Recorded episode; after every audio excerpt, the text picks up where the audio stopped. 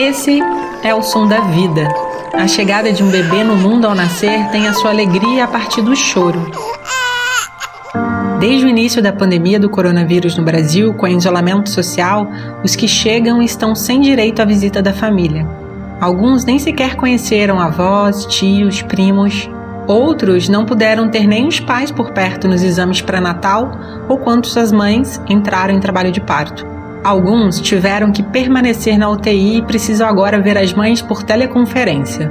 São os bebês da quarentena. Eles estão vindo ao mundo quando o mundo já não é mais o mesmo. Eu e Kel tivemos famílias de amigas e primos tendo seus bebês durante a pandemia. E fizemos mini podcasts com mensagens de afeto. Assim, a gente aproximou nossas vozes e energia deles nesse momento de tanta ausência. No que eu produzi para minha amiga Dani, Outras amigas dela mandaram áudios para dar força no trabalho de parto, que foi domiciliar, e ela amou.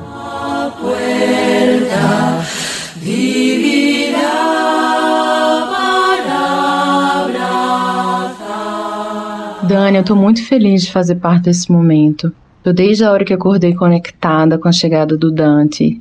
Feliz demais por a gente ter essa esperança de vida nesse momento. Você está dando imensa força para todas as mulheres, para todas as pessoas, num momento que é de tanta confusão mental e emocional, a gente ter uma, uma bênção para uma vida que vai chegar é muito forte. E eu e meus primos gravamos mensagens como uma forma de aproximar a gente do Arthur, filho de meu primo Bruno e da Cacau, que chegou em abril, quase ao mesmo tempo do início do Cirandeiras é o amor que a gente tanto esperou. Bem-vindo, Arthur! Beijos pra você, Arthur!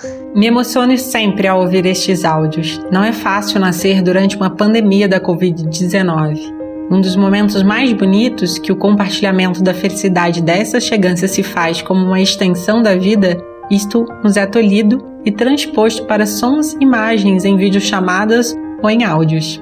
Por isso, resolvemos terminar a temporada dos Cirandeiras com o início e o fim da vida. Essa semana vamos cirandar novamente com uma mulher indígena, desta vez com Edna Xanenawa, da terra indígena Catuquina Caxinauá, no município de Feijó, no estado do Acre, região norte do país. Edna tem 45 anos e vem de uma ancestralidade matriarcal da parteria da tradição.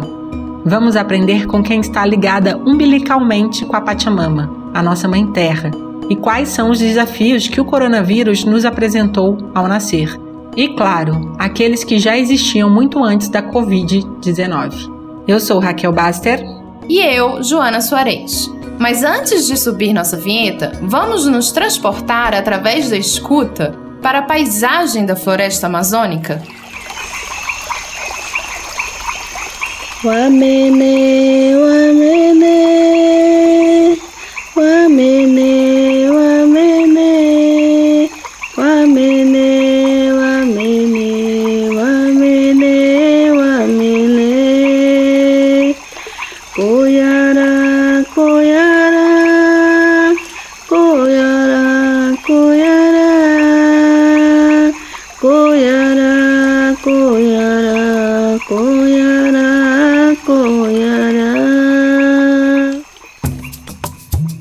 Cirandeiras.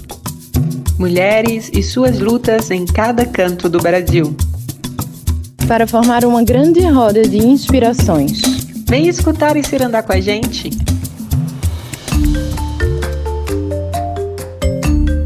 Edna Xanenawa vem de uma família que só teve filhas mulheres. E como a tradição de seu povo é a passagem geracional entre caciques, sua comunidade virou uma aldeia de mulheres. Que é conhecida como Aldeia das Mulheres, porque meu pai só teve filhas mulheres com minha mãe. Então, como o cargo de cacique de, da cacicada é hereditária, vai passando de geração para geração. Como meu pai não teve filho homem com minha mãe, é, tive que assumir junto com minhas irmãs. Né? Primeiro foi na Rumo, Cani, que hoje ainda continua. Antes dela foi eu, mas Nesse momento eu estou atuando como representante do povo Xananauá.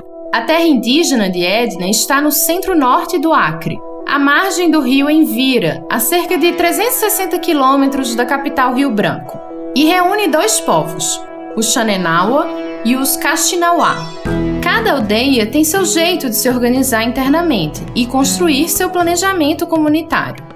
Edna nasceu na aldeia Morada Nova, mas sua família estava insatisfeita com a maneira como a vida em comunidade era administrada por ali pelas lideranças locais. Desejou então um lugar onde fosse possível resgatar a identidade de seu povo e sua relação harmoniosa com a floresta. Por estar muito perto da cidade, a aldeia sofria os impactos da influência dos não indígenas. Segundo Edna, faltava espaço para plantar, a comida predominante era industrializada, havia muito consumo de bebida alcoólica e a espiritualidade e a língua estavam se perdendo pelo caminho. Foi então, em 2014, que Edna e sua família organizaram a aldeia Xanecaiá, que significa povo verdadeiro. Fica a 7 quilômetros da antiga Morada Nova. Hoje são 22 famílias que vivem ali, no total de 78 pessoas, sendo 80% delas mulheres. É praticamente uma aldeia matriarcal. Também quem está na frente de toda a organização social interna lá são as mulheres. Tem presidente de associação, tem cacique mulher, tem professora mulher, agente de saúde mulher, nossa parteira mulher. Né? Então, a organização social interna ela vem a, através da organização das mulheres daquela aldeia. Toda semana há uma reunião para discutir as ações internas da aldeia, a partir das necessidades e demandas deles. Há uma separação sexual das tarefas, apesar de serem apenas 10 homens que dividem as responsabilidades no cuidado e manutenção da aldeia, incluindo neste número até as crianças homens que trabalham braçalmente junto com as mulheres, porque tem coisas que as mulheres fazem, mas tem coisas que nós mulheres não podemos fazer, que é pegar peso, carregar muito peso, né? A gente vê que alguns povos indígenas têm mulheres que até brin é, tem brincadeira de touro, né? Que carrega aqueles touros nas costas, mas aqui nós mulheres trabalha muito é, com medicina e também no plantio para garantir a sustentabilidade da nossa família, mais e aprofundando a segurança alimentar da nossa aldeia. E aí, para trabalhar mesmo, só tem 10 homens, né? Mas tem mais crianças, homens crescendo, mas menos que menina mulher. A geração de renda se dá principalmente pela visita de turistas e venda do artesanato, que é feito pelas mulheres e por alguns homens. Já quero ir lá conhecer, hein? Antes da pandemia da Covid-19, elas vendiam banana, macaxeira e milho na cidade, o que também ajudava com recursos. Mas com o isolamento social, as principais fontes de renda ficaram extintas. Então a geração de renda tá, ia, entrava dentro da aldeia através das visitas dos turistas, né, através de visitantes que iam visitar a aldeia e aí se tornava-se também uma geração de renda. Ah, também com escoamento de, de banana, de macaxeira, de milho, que vendia para a cidade. Agora, nesse momento, está é, tá parado Edna atualmente é representante da articulação política da aldeia Xanecaiá e aprendeu com o pai a conquistar com a coragem de uma guerreira o espaço político das mulheres em sua cultura. Ele é o Tuxauá da aldeia, um dos mais velhos de todos, e neste mês de agosto completou 100 anos. Uma das mudanças que ocorreu na aldeia foi poder contratar mulheres para qualquer cargo que elas quisessem e tivessem habilidades. Primeiro, contratação das mulheres que têm capacidade de assumir qualquer cargo ou um cargo específico, que antes mulher não era nem funcionário, nem professora, nem agente de saúde. E nós não tínhamos direito de voz e voto nas reuniões. Quando eu tinha meus 12 anos, eu comecei a participar. Aí eu não tinha direito nem de falar nada, mas eu sempre fui essa guerreira, ia lá na frente, mesmo não dando espaço, eu tinha que falar para as pessoas me ouvirem. E a questão política foi se avançando mais através disso, né? Das nossas conquistas de nós mulheres para se organizar, porque quando a gente fala assim na política, muitas vezes a, as políticas são voltadas para o todo, mas não especificamente para as mulheres. E se não tiver vozes das mulheres lá dentro, é, fala que é para o todo, mas quando a gente vai atrás de específico para as mulheres, não tem. Essa força e potência das mulheres Xanenawa vem também de sua ligação e respeito com a Mãe Terra. Desta matriz, a mãe de Edna, Dona Antônia, assim como sua avó, ajudaram a inúmeras gerações de filhas e filhos Xanenau a virem ao mundo. Parteiras, para elas, são médicas da floresta. Parteira para nós, é, povo tradicional, incluindo o indígena, é, é os nossos médicos e as nossas médicas dentro da nossa floresta, dentro da nossa mãe terra. Porque lá dentro não vai um médico formado na faculdade, na, nas universidades, mas sim lá dentro da nossa parteira, que é a nossa médica, que é formada na faculdade da floresta, que ela sabe, sem sentar em uma cadeira da universidade, ela sabe como lidar com a parturiente, com a gestante, ela sabe o caminho que dá para ajudar e cuidando de duas vidas. O parto na floresta se dá através da medicina fornecida pela própria terra e dos rezos das benzedeiras. Quando não dá para fazer o nascimento na floresta, as mulheres são encaminhadas ao hospital na cidade. Mas isso, segundo Edna, raramente acontece. Quando ela não dá para fazer o parto na aldeia, aí encaminha, que é raramente ir para o hospital. Né? Nós temos minha mãe, que é parteira, tirar, ela faz o pré-natal tradicional desde da, do primeiro mês de gestação, ensinando o que nós devemos comer de alimentação, a medicina que nós devemos tomar antes e depois da gravidez. Então, sobre parto, assim, sobre a a nossa parteira, ela é uma médica dentro da nossa aldeia. Além disso, do, do pré-natal que ela vai fazer com a medicina e com nossa alimentação, ela também vai fazendo os rezos, são benzedeiras, né? É assim que, que é feito dentro da nossa floresta, das nossas aldeias, né? E graças a Deus, primeiro a Deus e elas na terra, que tudo vem dando certo. Que lindo isso! Desse jeito tudo dá certo mesmo. Edna não é parteira. Inclusive, iríamos conversar com a irmã dela, Sapuani, que hoje é parteira na aldeia.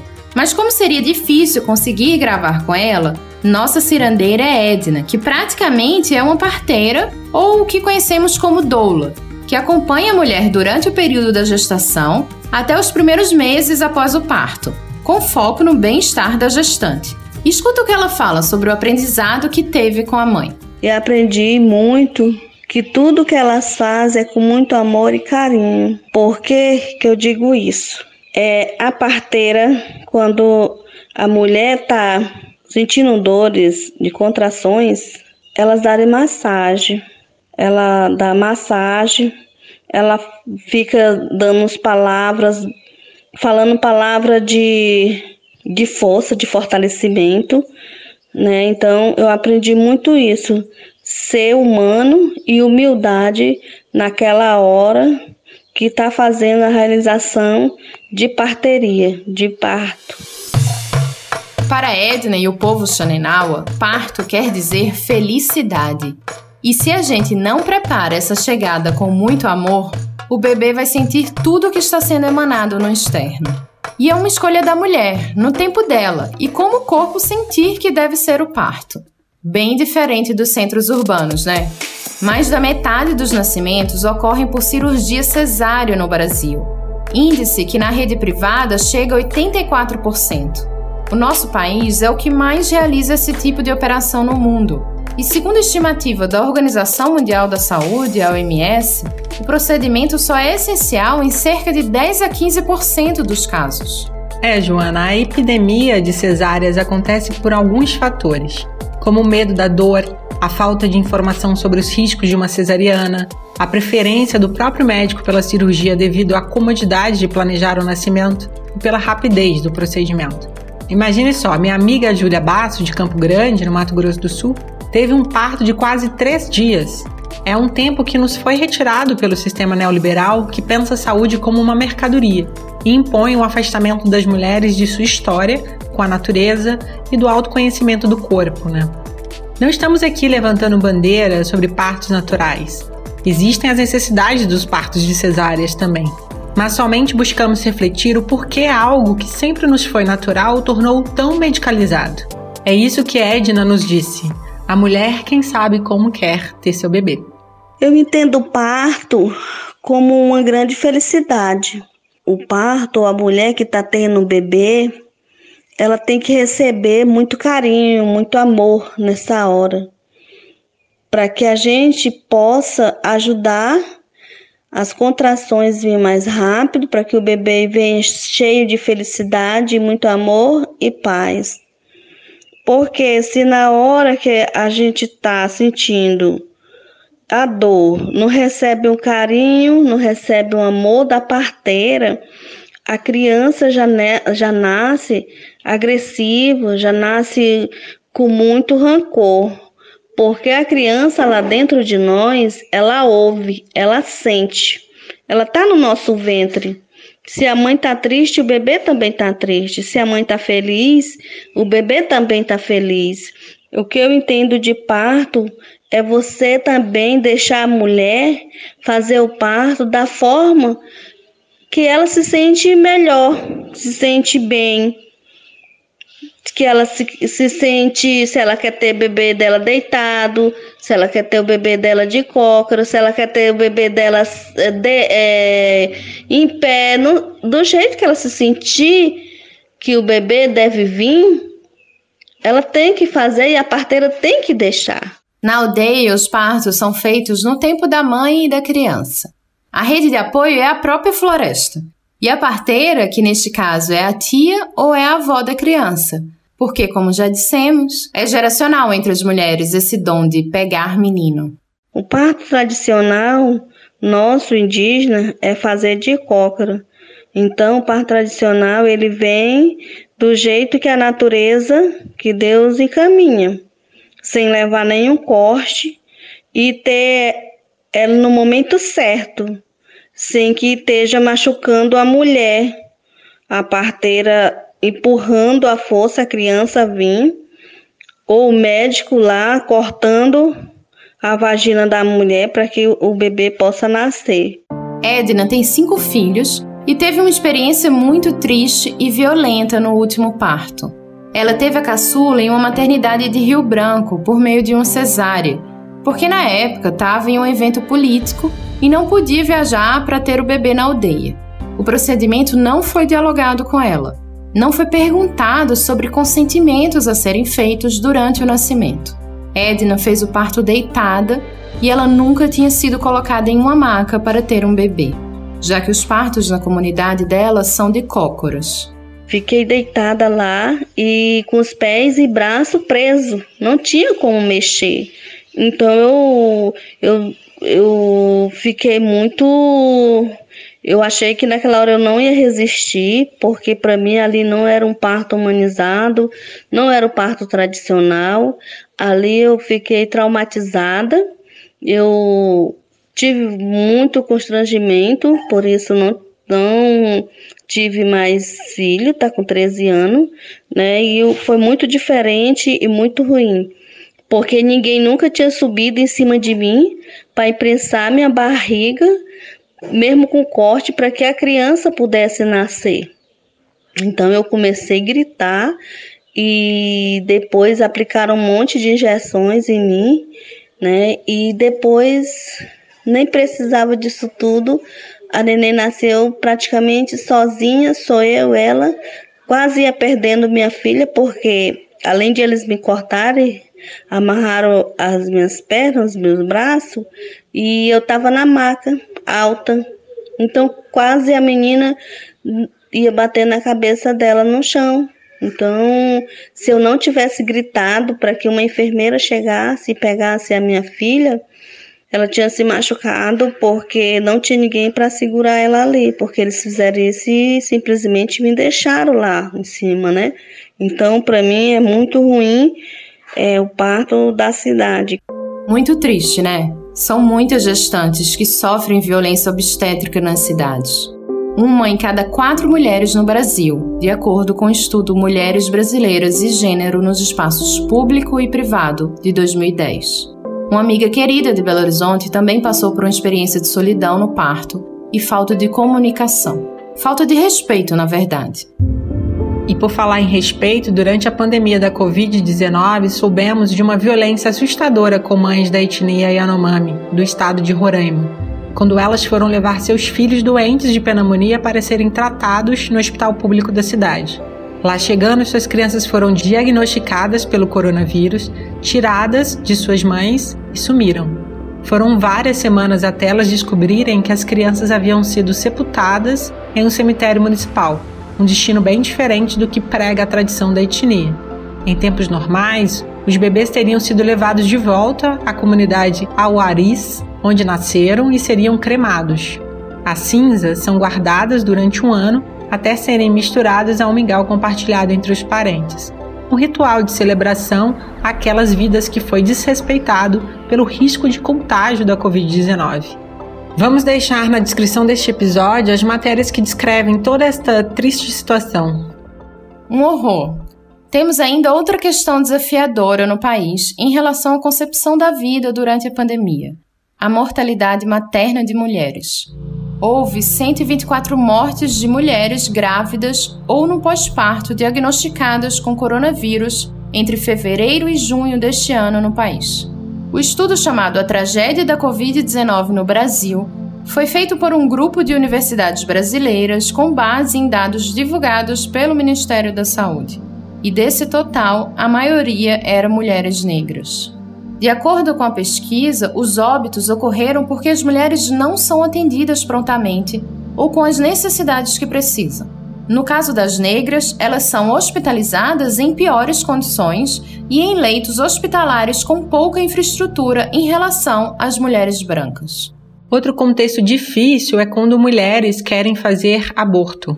No Brasil, existem somente três situações que permitem o um aborto: casos de violência sexual, anencefalia do feto ou quando oferecem risco para a vida da mãe. Segundo estimativas da Pesquisa Nacional de Aborto do Ministério da Saúde, entre 500 mil e 1 milhão de brasileiras abortam a cada ano no país, e somente 1.600 fazem de forma legal. Mesmo quando uma mulher se encaixa nas condições para conseguir interromper a gravidez legalmente, muitas vezes ela é vítima de preconceito. Então, para conseguir interromper a gravidez em outros casos, muitas mulheres viajam para outros países, onde a prática não é criminalizada. Com a pandemia do coronavírus e o fechamento das fronteiras, isso ficou bem mais complicado.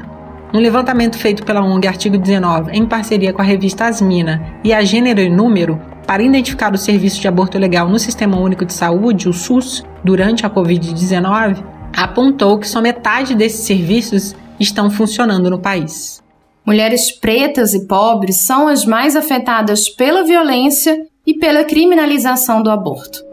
Em governos brancos e machistas, as mulheres precisam ter o direito de decidirem sobre seus corpos. E na aldeia, durante a pandemia, algumas medidas de prevenção foram reforçadas para que o nascer não fosse violento, como ocorreu com Edna, ou tenha o trágico fim dos bebês Yanomami. A mudança do nascimento, agora num período de isolamento, é, a parteira cada vez mais está fazendo seu pré-natal redobrado para que não possa correr nenhum perigo para vir para a cidade, porque só vem quando não tem possibilidade mesmo da parteira pegar a criança lá. Há três meses, Edna mora no município de Feijó para facilitar o trabalho de ajuda neste período de coronavírus. Na aldeia, a renda diminuiu, como dissemos. E Edna conta que o que não consegue ser plantado lá tem que ir à sede do município comprar. Por isso, existe a necessidade de gerar recursos, até para ter sabão para lavar as mãos e álcool para as medidas de prevenção à contaminação da Covid. A medida de proteção que nós estamos tendo é não vir todo mundo para a cidade, ficar dentro da aldeia, tirar duas pessoas para vir fazer compra e que leve para as aldeias, faz a higienização e entrega para cada pessoa que deu o recurso para comprar aquilo que não tem dentro da aldeia. Né? Então a gente está tendo essa proteção, ficando mais em casa, usando máscara e lavando as mãos, é, não deixando um visitante ou pessoa de outra aldeia entrar lá na aldeia, não. A pandemia mudou o cenário de espera de milhares de mães que planejaram ter seus filhos sem saber que passaríamos por um período imposto de isolamento social, de incertezas e medos. Ninguém escolhe dar à luz em meio a uma crise de saúde. Mas, assim como já disse Guimarães Rosa, um autor do norte de Minas que gosto por demais, quando uma criança nasce, o mundo renasce. E é pelos renascimentos que vamos reaprendendo a nos adaptar com essas realidades que não escolhemos ou com tristezas que não queremos cada mulher em sua condição e sentimento. Não só sobre parir um ser humano, mas sobre parir ideias, trabalhos, projetos, sobre criar. Edna veio aqui hoje, nessa ciranda da vida, nos mostrar que não devemos perder aquilo que nos é mais precioso: a escuta da mãe de todos nós, a Mãe Terra. A Mãe Terra já é mãe. Ela também tem útero, porque os frutos que nós indígenas comemos não tem nenhum veneno, ela nasce na hora certa, no dia certo e a gente colhe na hora certa. Então, assim somos nós seres, humanos. A gente engravida, convivendo ali com as florestas, ouvindo o canto, o canto do pássaro, ouvindo o som da floresta, ou sentindo a terra, porque é muito importante você sentir a terra, porque a terra é nossa mãe e é muito prazeroso até o crescimento do nosso bebê, ele sentindo, já saindo do seu ventre e vendo a floresta, respirando o ar livre, o ar puro, com nossos ancestrais nos protegendo de qualquer perigo. Que emoção escutar Edna. É como ouvir o som da floresta, o nosso útero, nossa Pachamama, como ela disse e, inclusive, no início deste mês, dia 1 de agosto, foi celebrada a existência de Pachamama. Chava Chava Mãe Terra, o que na língua do povo Xanenawa significa Viva a Mãe Terra. Agradecida aos nossos povos indígenas por tanto aprendizado nesta roda. Agora um respiro aqui nesta prosa com Edna, só para darmos mais uma volta de ciranda. É, minha gente, o nascimento desse projeto foi há exatos cinco meses. E o que nos mantém até agora embalando a podosfera com nossas cirandas são essas cirandeiras maravilhosas, claro. E vocês, ouvintes, que trazem a cada episódio um retorno motor que não nos deixa parar. A Julie Irata, uma mulher corajosa que está percorrendo as Américas de bicicleta, nos mandou três áudios sensacionais depois de ouvir o episódio 17, sobre a pandemia nas entregas, com Niede Oliveira, entregadora de aplicativos de Recife. Escolhemos um trechinho em que ela fala sobre o que achou deste episódio e ainda nos deu sugestão. Ouve aí. É, o podcast está tá incrível. Foi muito legal vocês terem passado por todos, é, mesmo que curtinho, né? Tão rapidinho, os principais aspectos que, que das reivindicações do, do break dos apps. E eu queria te recomendar para um próximo momento uma pessoa que tem feito um trabalho muito interessante no ativismo da mobilidade ativa. Na verdade, são duas pessoas. Eu vou te mandar no seu Instagram. Manda sim, Júlia. Adoramos entrevistar mulheres indicadas por vocês. Vamos planejar para as próximas temporadas. Valeu! E o fotógrafo Gabriel Lobo, que também é ativista das bikes em Belo Horizonte, nos marcou em seus stories com a seguinte mensagem: Me emocionei com o podcast. Muito bom, arroba Cirandeiras Podcast. Entenda a dificuldade dos entregadores de app, neste caso, uma entregadora em sua bicicleta. Chama a família, os amigos e geral para conhecer nossas cirandeiras, minha gente. Agradecemos, Gabriel. A Mariama Correia, que sempre nos ouve, também nos marcou em seu Instagram com uma mensagem bem forte. Mulheres entregadoras enfrentam o medo da contaminação e da violência nas ruas. Seguram a onda do trabalho precário para sustentar a família, acumulando serviços domésticos e cuidados com os filhos, que tradicionalmente pesam sobre os ombros femininos. Mariama, continuamos com a sobrecarga de ser mulher nesta sociedade patriarcal. Por isso, a importância de ouvirmos as cirandeiras para nos inspirarmos a mudar estes fardos. Obrigada pela escuta. E se vocês querem continuar cirandando conosco, precisamos fortalecer a dança na podosfera. Vai no nosso Instagram, cirandeiraspodcast, saber o caminho de luz para essa vida que começou aqui, não parar de crescer. Um beijo, gente! E vamos aproveitar esse desejo e trazer só mais outro. Edna nos ajuda a ecoar sobre o que realmente importa ao nascer e viver. Então vale trazer ela mais uma vez aqui. Me despeço e não esqueçam, todo homem precisa de uma mãe, já diziam os velosos. Até mais, meu povo. Porque para nós aqui dentro da nossa floresta, não precisa a gente ter estrutura financeira, mas estrutura de vida saudável, de segurança alimentar, terra demarcada, para que a gente possa criar nossos filhos com qualidade de vida.